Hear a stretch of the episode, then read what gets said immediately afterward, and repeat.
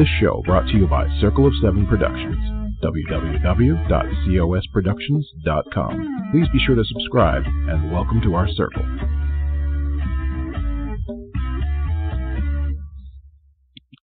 Hello, everybody. This is Patricia W. Fisher with Readers Entertainment Radio, and I cannot believe I'm saying this, but it is December 31st. 2020 is almost in the rearview mirror for us here in the U.S. and um, across the world, and I'm sure that many of us are very glad to uh, switch over to a new year and maybe start fresh a bit. And one of the most fun things I get to do with my show is to get to talk to all sorts of new people. And um, one of my very new writer friends now is named Denise Wheatley, and you will love, love, love um, our talk today and her newest book, The uh, Love at the Icicle Cafe, which is out right now. But let me tell you a little bit about Denise. She is a lover of happily ever after and the art of storytelling. She has written and ghostwritten numerous novels and novellas that run the romance gamut from contemporary to paranormal, sweet to steamy. Denise strives to pen entertaining stories that embody the matters of the heart while creating characters who are strong, colorful, and relatable. She is an RWA member and received a BA in English from the University of Illinois at Chicago, the city where she was born and raised. And when Denise is not sitting behind a computer, you can find her in a movie theater, on a tennis court, watching true crime television, and chatting on social media. Like I said, Love at the Icicle Cafe is her book with Tule. It is out now. And you can find Denise at Instagram, Twitter, Facebook, BookBub, Goodreads, and her blog. And I have all those links in the right side of the show, as well as links to her book. Welcome to the show, Miss Denise. How are you today? Thank you, Patricia. Thank you for having me. I'm doing well. How are you? Well, it is a crazy cold, uh, rainy morning here in San Antonio. Um, it is near freezing and it is raining. So a very different, different day than we're used to here. Um, and I was it's thinking about that, though, right? It is a weird year. And I was thinking about that Mm-hmm. years ago. We visited Chicago and I thought that Texas weather was crazy. You guys have some intense weather up there. It's it is insane. We've had our first snowfall of the year, and it is just it's cold. If it's not rainy, it's snowy. It's been weird. Global warming has definitely hit, so it's not as bad as it used to be, but it is still crazy. It is. Yeah. And you guys get those intense thunderstorms too, like we do here, because I mean, a, a friend of mine actually was a nurse there for a while, and he was talking about how people in Chicago dress in layers because you don't know sometimes. Um, you know, it could be 60 and nice, and you walk out and it's you know, 28 and snowing. I mean, you, you have to be ready for every kind of weather. You have to be ready. You have to be ready. We had a crazy storm this year. I had a window that got struck by lightning this year. And it, Oh, it, it was like a bomb had been thrown. in. Yeah, it was just, it was insane. It fits, again, it fits 2020. All the craziness. So, Did, um, you need to keep that in a book because then you can have somebody come fix the window. that's true. See? A very handsome handyman. I like that. Or or you could have a really cool woman come fix the window and it's like his window and he doesn't know how to fix it. I like that even better. I do. Yeah. I like that even better. Yeah. I I we are capable as kids well, right? That's Mhm. yes ma'am. And you know, I was I was telling my kids, um, we used to watch the Disney Channel show Handy Manny, which was like, you know, check all the boxes of what's assumed about you know certain people. But the the thing is that um they love the tools so when they could they could figure out what tools were what. And so it's like okay well you know i'll take that part. That's fun um but yeah That's no i think it's i think it's a good thing to uh make sure that you know you're no matter what gender you have for your child your child's gender is that's definitely something you need to know is way around the toolbox um but I agree. with your we- with your weather up there is kind of beautiful segue for talking about your newest book, Love at the Icicle Cafe, because it is quite chilly in that book as well. It is, yeah, nice snowy little small town in Germany, yes. I love it. So, have you traveled uh, a lot? You, I mean, have you been to this place in Germany that you're having your book? Well, Gothenburg is actually a fictitious town, but it's based on stories my father told me because he was based in Germany when he served in the U.S. military. He was in the army. Okay. So he Okay. always told me fantastic stories about the communities there that he'd visit, the people he'd meet. And that was really my inspiration for creating this little town, a, a community of great people who are very friendly and loving and very tight knit. So yeah, the insight Yeah. to give that up to my father. He was the one who inspired that definitely.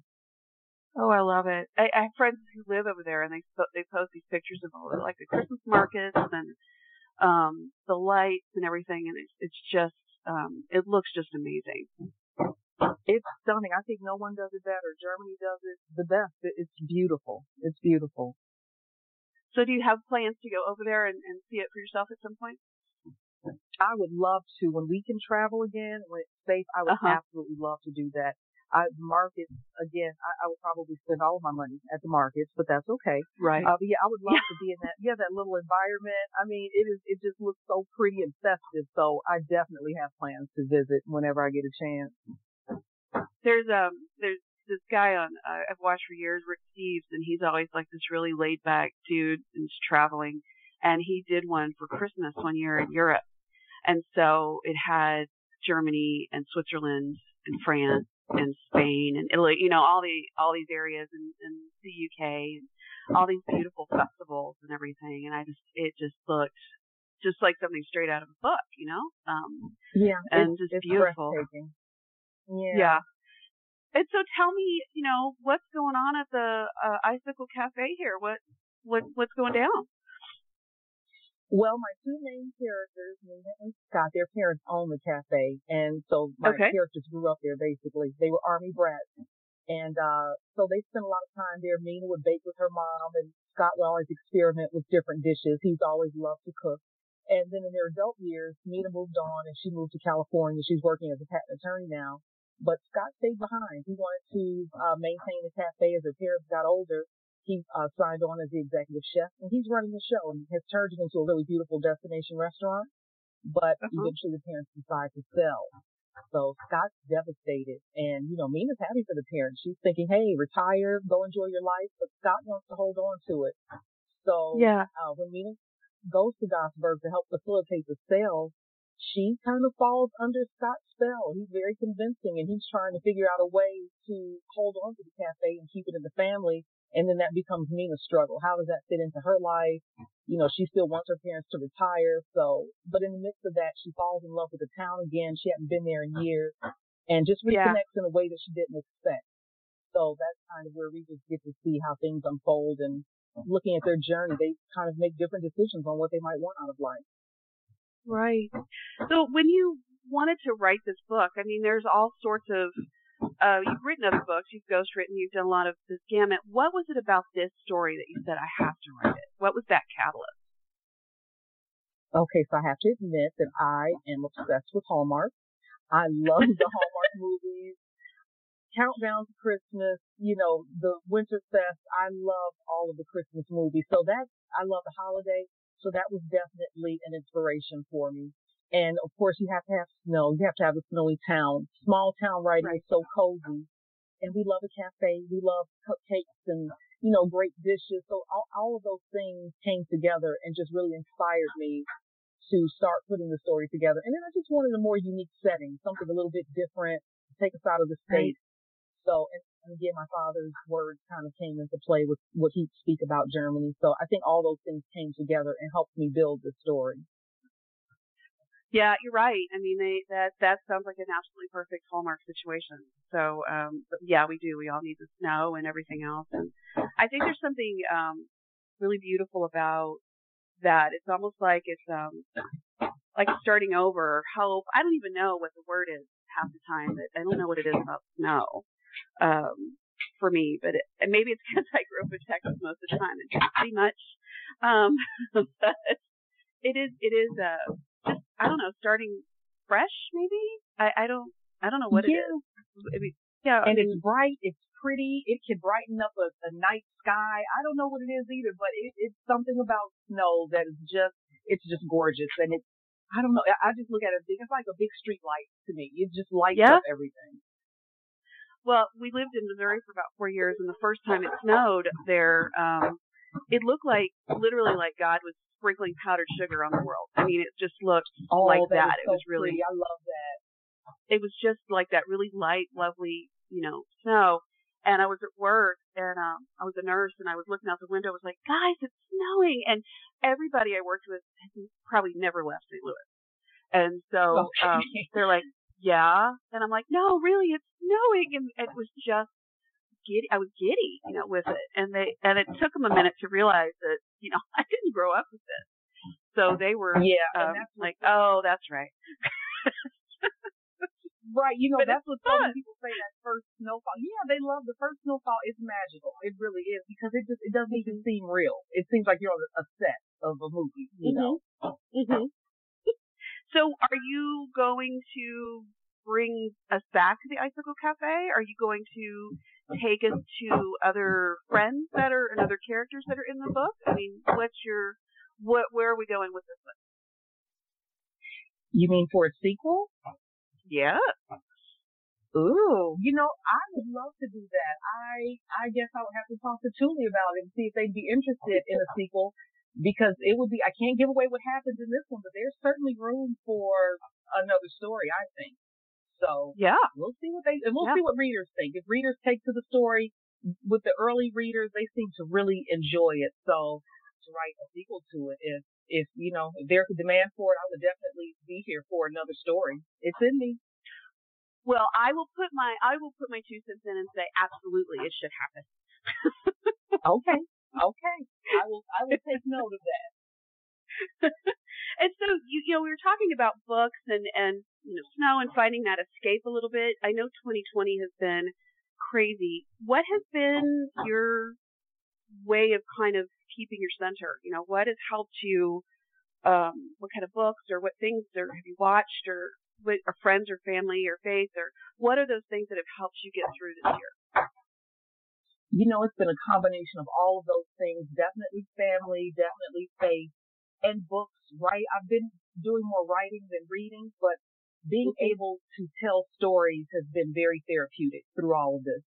So the writing has been extremely helpful. And then, you know, escaping, you know, with Netflix or different movies. I love romantic comedies and, um, so I'm watching those, again, the Christmas movies, that's definitely been helpful. But my little guilty pleasure is true crime television. I love the Investigation Discovery Channel, all of the uh, bloggers or bloggers on YouTube. They tell stories of mysteries, and so I really get deep into that too. And that's that's a really great escape for me as well.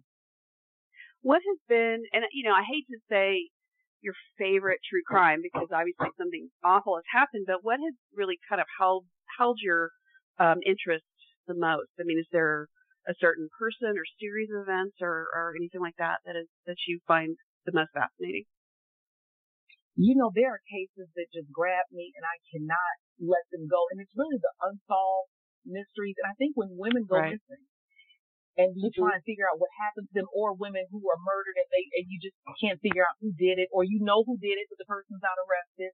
You hear how I'm getting all Mhm. wound up over this. So, but that is definitely something I'm passionate about. I look back on Right. these stories and I check back to see, well, did somebody finally get arrested? So I think those are the ones that really grab me. The, the missing, uh, ca- the cases of missing women, the cases of women who have uh, been murdered and no arrests have been made. Those are the ones that really stay with me.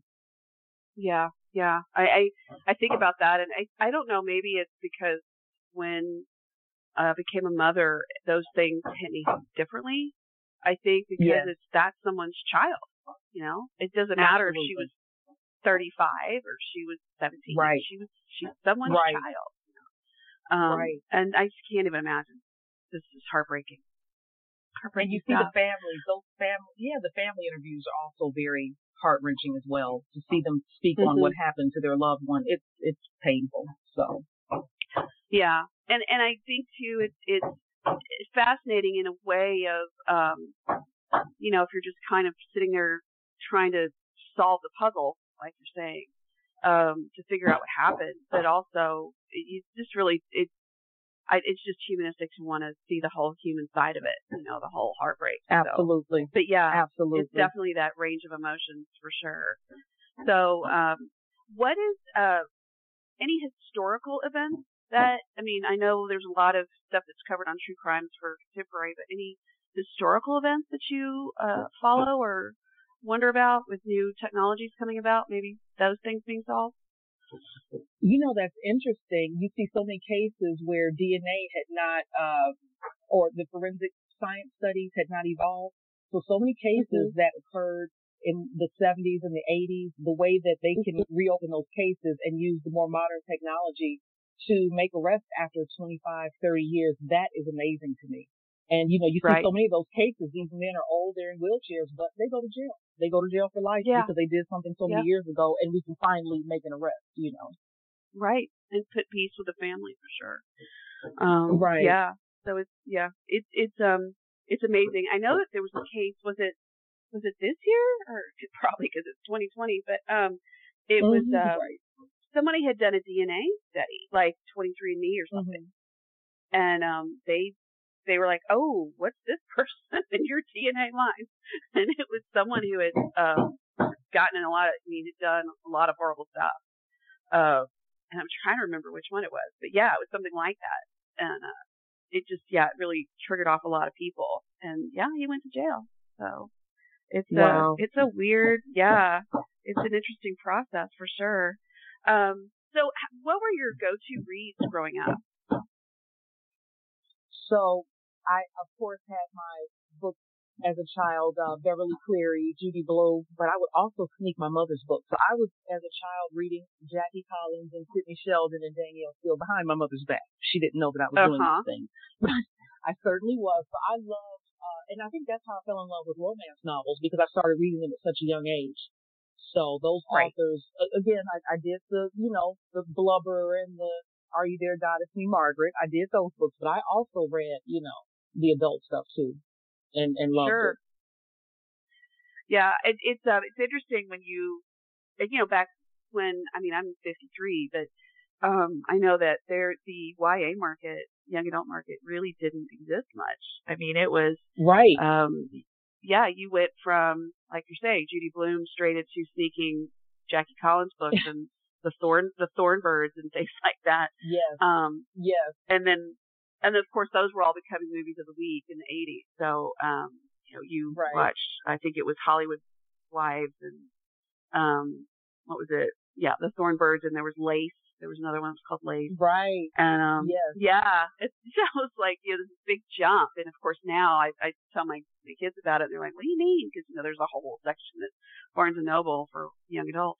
Um, but yeah, it was, it, it, it's interesting to hear. I have so many people I interview that are between the ages like, you know, 30 to 50 ish. And they will say, oh yeah, I had to sneak those books. Yeah. Right. Right. Yeah, the YA market now is huge. And what's so interesting is you have so many adults who still read those books, the YA books, because they're mm-hmm. so enjoyable. We, we just, we really didn't have that. Right. And even the middle grade books, there's some really amazing middle grade stuff going on because the lessons are so relevant still. It's and they're lessons that many adults, I you know, not not to be judgmental, but many adults haven't really grasped. You know, the common sense, the right. kindness that's reiterated in those books, and I think you know some people it serves them well to revisit it because there there are so many lessons that still affect you know adults. I love that aspect of it. Right. Well, and there's a lot of adults um, that just flat out never really fell in love with writing, and I talked to so many you know, of course, on the show and through writing groups that uh, everybody was, oh yeah, we went to the library every week. I had my bag, my bag, I'd fill it up, you know, go home and read them all, bring them home, bring them back. And then I meet people that are like, no, we never did that. Never went to the library. Oh, wow. Oh, yeah. wow. Okay. Yeah. So I don't know if well, was, I wasn't in that household. Or what? Yeah. hmm hmm we were in the book club. You know, my mom, my mom was a very avid reader. Both my parents actually. You remember the book clubs? right. Oh, I love the reading list and all that. Uh-huh. Absolutely. Uh-huh. I couldn't wait to get the catalog to look at all the books that I could, you know, could access and order. So, but I think growing oh, yeah. up in homes where the parents are avid readers, one thing my father did not like fiction, and he always came down on my mom and me for reading our fiction. He thought, and you know what he uh-huh. doesn't realize, there are so many facts in fiction, you know? Yeah. So there's a yeah. lot to be learned in fiction novels, but he, you know, my father's very, you know, he's all about historical books and the autobiographies and so And look at me now. I'm like, now you, you're really ashamed of me, right? Because now I'm writing fiction. well, I know my grandmother was, she was a huge, uh, she loved to read autobiographies, biographies, historical, mm-hmm. um, you know, factual type stuff like you're saying.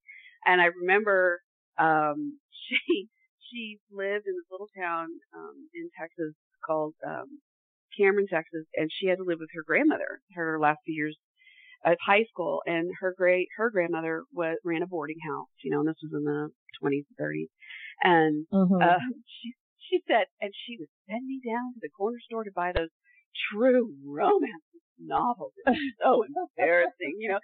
And she's telling Aww. me this, and I'm laughing. But my apparently my great grandmother would every afternoon she'd you know close the kitchen, everybody go back to work or whatever, and then um she'd sit on her chaise lounge with her snuff and read a romance novel. And just like loved it. I love um, it. I love it. And my my grandmother was horrified. It was oh, it was awful, you know, and I'm just, I'm just laughing about it. It's like, yeah, well, maybe a little fiction would have, you know, been a good thing. Absolutely. It's such a nice escape and, and, you know, I think readers outside of the romance world, they take it for granted. They don't understand the high level of intelligence within the book, within the author to yeah. write them. It's not easy writing. It's not always easy reading. No. And, you know, I think the romance industry has gotten a bad rap at, at some points over time. And, you know, it, it's sad, but, you know, for those who love, it's a billion dollar industry, billion plus. So obviously there's something to it, right?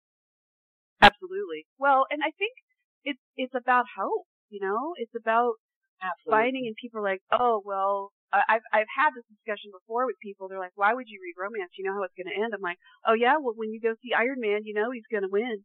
So why do you go?" that is so it's true. like exactly. You know, when you watch Aquaman, you know Jason Momoa is going to be amazing. So why do you go? You know, it's like because you want to see it.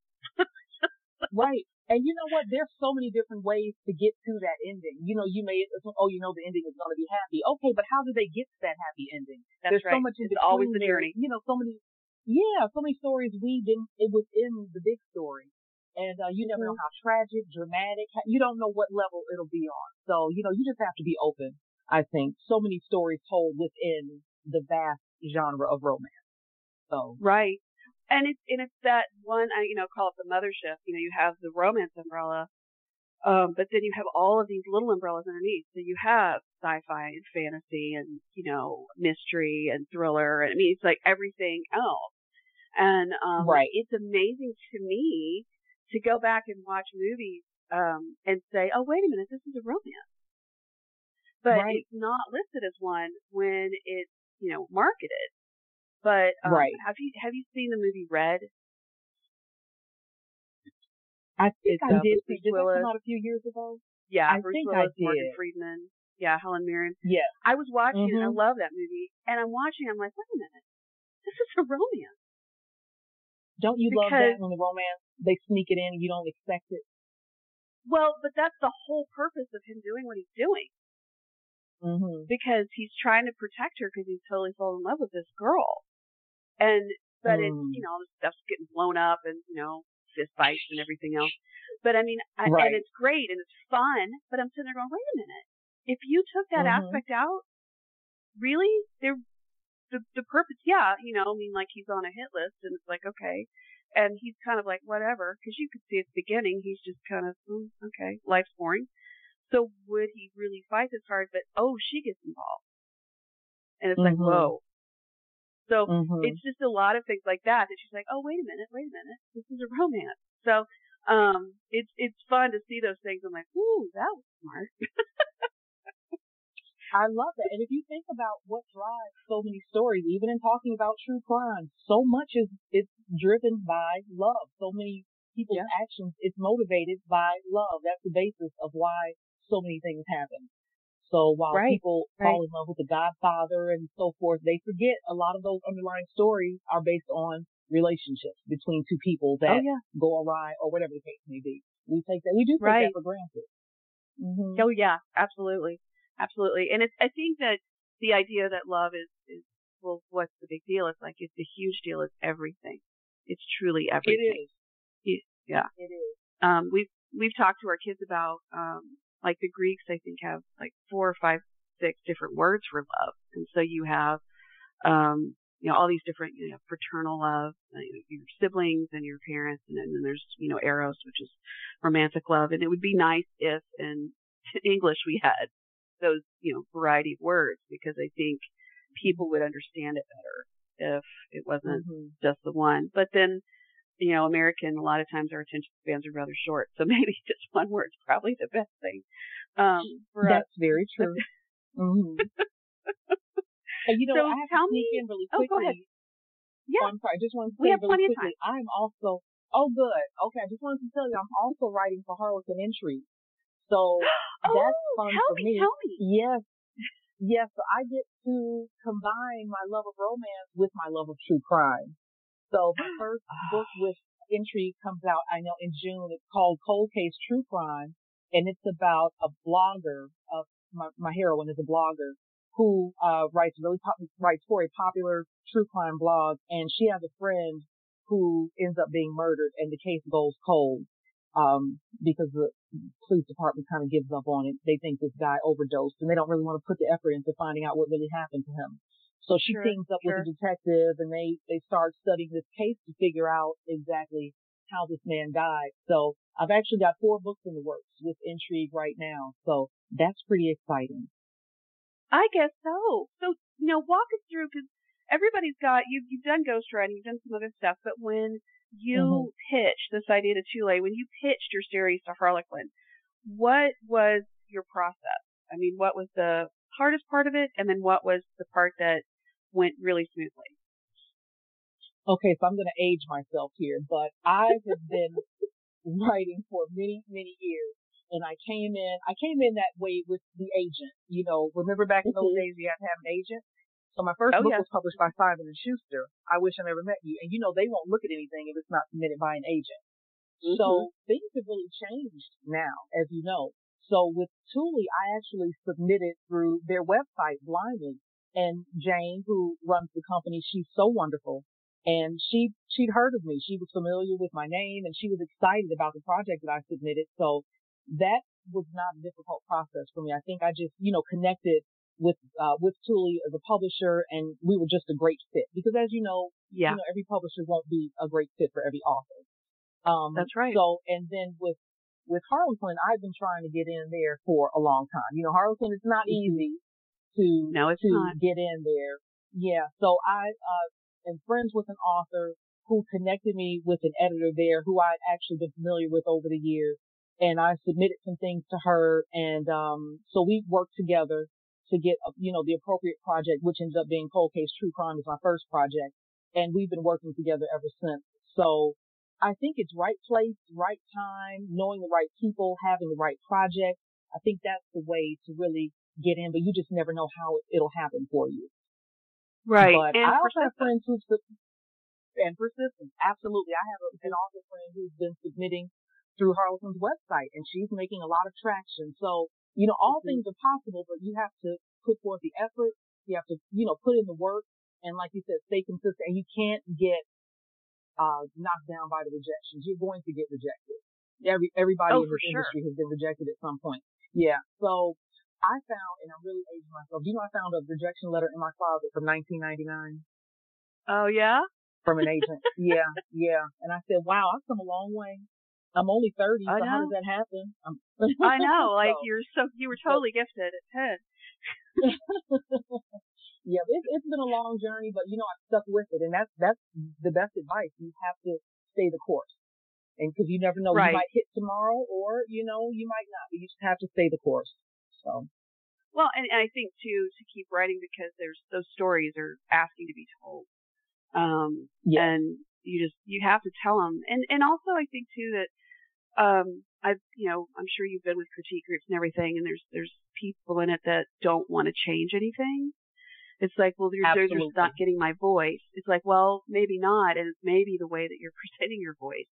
It's like, no, I think it's fine. Right. It's like, no, you you know, if you're getting the same feedback over and over, you need to look at it. Um, granted, there's going to be people that just not going to like what you write. That's just you know, right the deal.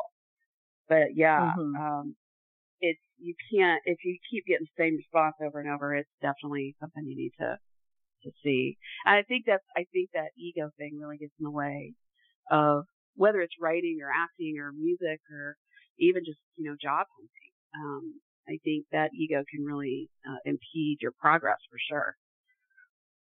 You know, it really can. And I've always told myself you cannot get married to anything that you write because if you're well, if you're self-publishing, that's that's a different ballgame. You do have more freedom. But if you're writing for a larger publisher, they know their readers, they know the audience. So if they make mm-hmm. suggestions, mm-hmm. as you know, you've worked with editors, it's it's not easy. It is not easy. No. And you will have to make changes and you really have to put the ego aside and, and get it done because, um, you, it, otherwise you just, you won't make it. You know, if you're not open That's to making right. those changes, bettering yourself, it, it won't happen for you. So. So when you got your first round of edits from your editor on the, say the first or second uh, project you did, was the thing of the corrections or the suggestions pretty hard? And then how did you, um, you know, change to, okay, let's just get this done? Because I mean, it's just, it's just that process of, all right, I'm to drink some wine and I'm just to get through this. I'm to just plow through them. It's not personal. I have to, right. I have to tell you what is so amazing. This has not, definitely not happened with every book. But with the very first book, I Wish I Never Met You with Simon and Schuster, my editor had no changes. Not the line editor, though. Oh. This is the overall, you know, ed- she had no oh, okay. changes. And I was just shocked. But of course, by the time we get to the copy editor, you know, I had those types of changes. So that, and, and maybe that spoiled me because later on, you know, I've worked with editors and it, it, it does sting a little bit sometimes when, yeah. uh, cause I've had some really big rewrites. You know, sometimes I've had editors say, you know, am I supposed to like this character here? She's not very likable here you know, things like right. that. And you know, so so there's some moments where you really have to rethink. I think sometimes maybe my characters come across a little bit harsh, and in the world of romance, you you kind of have to be careful sometimes with that. So I have right. to tone things down, and and you do kind of feel the ego coming up in the throat, and you have to swallow it and say, you know what, just you know. Give it another look, because then you think about the readers. I know editors are always thinking about the reader; they're not thinking about the author's ego. So right. I have to keep right. that in mind because I don't yeah, you don't want the readers to be turned off. You know, readers will put a book down in a heartbeat. They have so much to choose from, so why why do they have to stick it out with your book? So in That's the right. end, if it'll make for a better book, I always say change it because it's worth it. You want people to feel as though they made a good purchase. You want them to believe in you as a writer. So if that's what it takes, you know, you, you, you get it done. Well, and I think you bring up a good point because when you're switching things over and you're doing it for the reader, the beauty of social media in a way is you can go back and write an article about on your, you know, website or whatever and say, you know, I thought about going in this direction. I did these changes and, um, you know, it, it's, it stirs up conversation with the people who read your stuff because it's like, Absolutely. oh, you were going to do that? Yeah, I'm so glad you changed that. Or it, it's kind of a little bit of, yeah. you know, or, oh, wow, that would have been a totally different story, you know. Um, mm-hmm. Mm-hmm. and it, yeah, it's, it's really interesting. So we have so many avenues now. I think sometimes it's just figuring out which one to, to take. Um, I agree. and that's, I think, yeah, that's, that's the juggle for sure. So you've written mm-hmm. romance. What is your, I mean, is there something you haven't written about yet or in a genre you haven't written yet that you want to? You know, I have always wanted to write, uh, young adult fiction. That's something mm-hmm. I've always wanted to do. I love children. I feel very connected to, you know, the, I, I sit and watch Disney. I have not missed an episode of, uh, That's So Raven and Raven-Symoné. And I'm watching it by myself just because I'm a big Raven-Symoné fan. Oh, I no love sense. her. I just love it. I, I love her. So I'm, I'm watching Disney Channel and, and there's something so pure and wholesome about the young adult world. And again, I know, you know, you have to explore some of the other, you know, challenges that the, that young adults have when writing those books. But I think the um, just the memories of childhood in in writing those stories, I think I would really enjoy that. And I've also always wanted to connect with a family or friend who, uh, for a real true crime story, to write the story of a family or friend group or something that lost someone to murder or something mm-hmm. like that. Um, I always see the true crime writers and I'm really jealous because they, they develop these relationships with these people and they get to tell the story and then we see them on Dateline talking about the book that they wrote. I've always wanted to do that as well. And give them a voice for sure. Right, right. Yeah, for sure. You know, I don't know if you watch, uh, if you've ever watched Drunk History. Um, so, um, Raven-Symoné did an episode on there, and it's basically these guys. This one guy interviews friends, and they tell these stories, and they're drunk the whole time, so it's really kind of ad lib. And then when they have the actors doing the exact wording of the people talking, so of course you know they record the drunk people first, and then the actors have to record, you know, but it's voiceover. Um, it was crazy, and she did an episode of Nichelle Nichols um, from Star Trek, and um, it's one of my favorites because it's just the way she presents it. And they talk about the first generation kiss on, um, you know, network TV, and then they talk about how she met Martin Luther King because she was going to quit. And um, oh, wow. the show and Martin Luther King's like, it was at an NAACP um, dinner, and he's like, "You're, you know, please don't because you're the role model for my children. I mean, you're a woman of color on TV who's an e- equal person in the sense of rank and you know being in charge and everything. So she stayed, and then um, they, and then apparently NASA was like, so can you find you know other people to come be in space? I mean, she she barely she's recruited for NASA, which I had Oh, no idea I love that. she had done. Yeah, I love so, that. Yeah. So yeah, it's it's so good. It's so good. I've I've watched it multiple times, shown my kids. Um, it's like, see, you know, one person makes a difference. It makes a huge difference Yeah. in the world. So, you know, And, and you know, emotionally, you go person. through so much, but yeah, you don't know the effect that you have. You carry the burden and the pain of your experience, but then you don't know how Mhm. you're inspiring the masses. You know, so then Right. that makes it worth it to know that you're Right. you're making a difference.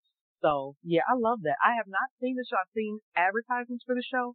Haven't seen it, but I have to watch that. It sounds really good. yeah. I think it's, it's on uh, YouTube. So if you just do drunk history and then just do Nichelle Nichols, I believe it, it'll come up. Okay. Um, if you have Hulu, if you have Hulu, I think all the episodes of Drunk History are on there. I believe. okay. Perfect. Um, perfect. I do have. So that's a good one. Yeah.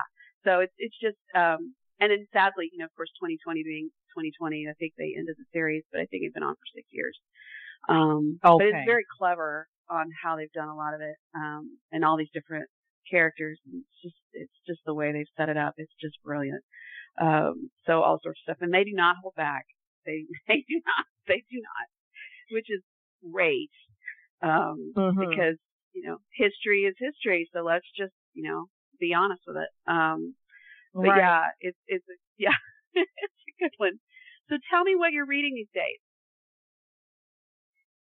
So I just, I have a book, Wax by Jules Asner. This book all the time. I don't know if you've heard of it, but it's a romantic Mhm. suspense novel.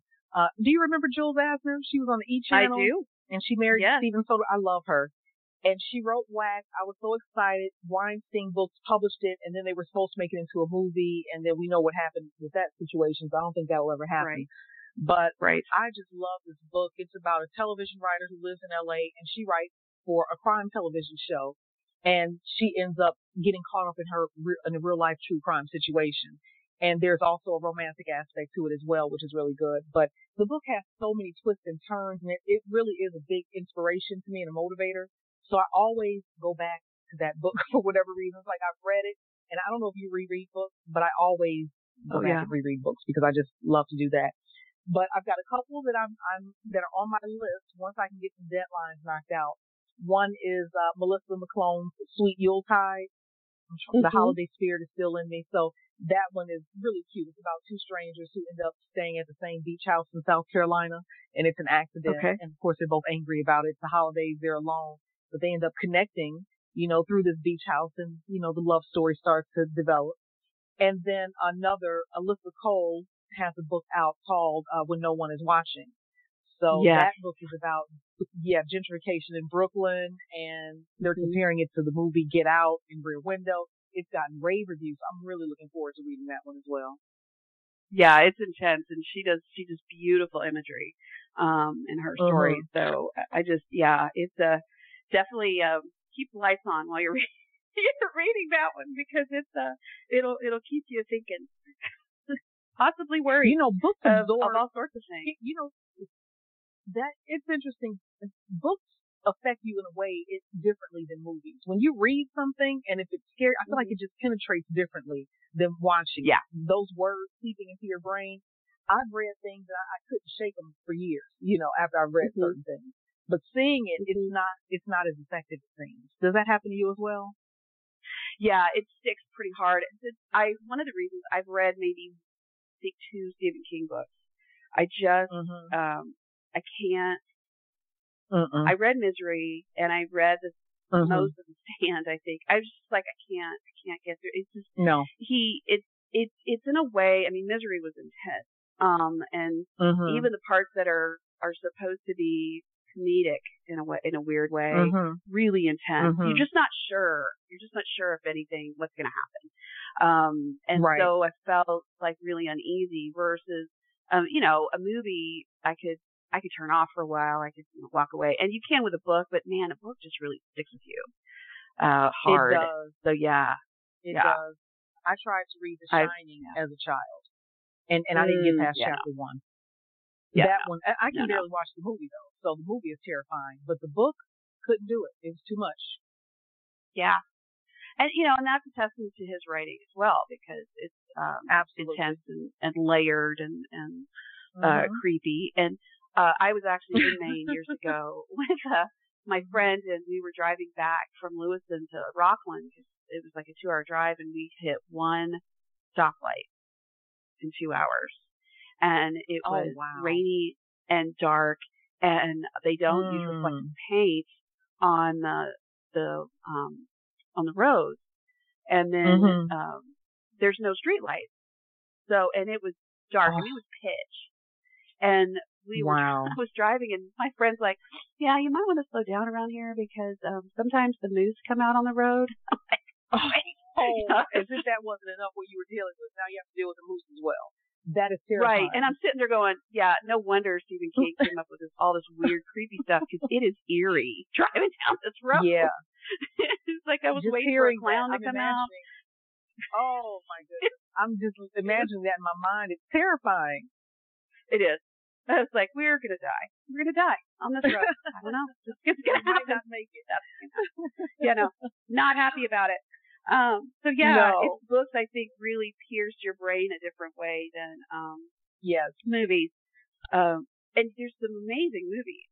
Uh, it, I just right. think it's well, I mean, it's obviously a different part of your brain, but um, it's mm-hmm. truly it does. I think it just kind of seeps. A really good book really seeps into uh, areas of your brain you weren't expecting. So absolutely, um, that's kind of the beauty of it. So and and then you wrote this beautiful, lovely escape escapism um, with the Icicle Cafe. So I just I'm so thrilled, so thrilled for your success. This is fabulous. Oh, thank you. I'm just, but yeah, no, the, the the cover itself is just absolutely breathtaking, and um, I just I just love it. Well, thank you so much. I appreciate that. Absolutely. So you've got your next set of books coming out, or your first of four books coming out with Harlequin Intrigue in June. Right. And then do you know what your release schedule is for those?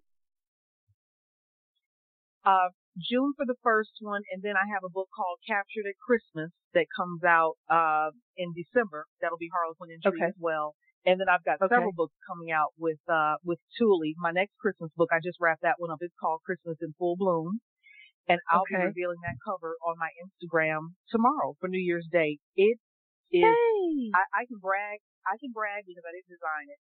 Lee Hyatt designed it. It is gorgeous Patricia. It, she did such an amazing job on this cover.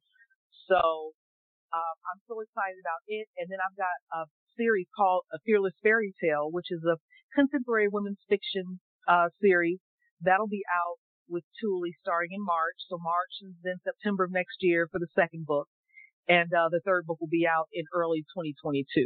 So I'm looking forward to that one as well. It's like a coming of age tale, but for a grown woman who's looking to make some changes in her life after she gets her heart broken by her longtime crush. Oh wow. Well, you're just a busy, mm-hmm. busy, extremely organized lady. So I am so jealous. oh no, don't be jealous. I've just been behind the computer nonstop. But in a good well, way. you know, in this pandemic. Yeah, yeah. The pandemic is really, you know, uh, we I remember we were doing a Harlequin Intrigue event earlier this year, and they were saying, you know, as you know, book sales are really up, so they were like, keep writing, keep writing, and that's keep writing. That's right. I mean, because we're all in the house, yeah. So you know, we that's have right. to give the readers something to read, keep everybody entertained. So that's right. Yeah. And so I really appreciate you being here today. For anybody who wants to find Denise, you can find her on her Instagram, Twitter, Facebook, BookBub, Goodreads, Writer's Blog, and her link for Love at the Icicle Cafe is out now, and everything is in the write-up of the show. Thank you so much, Denise. Please come back and talk This show to brought to you by. Circle of Seven Productions. Sounds good. Thank you for having me. Absolutely, dear. You have a www.cosproductions.com. Please be sure to subscribe and welcome to our circle.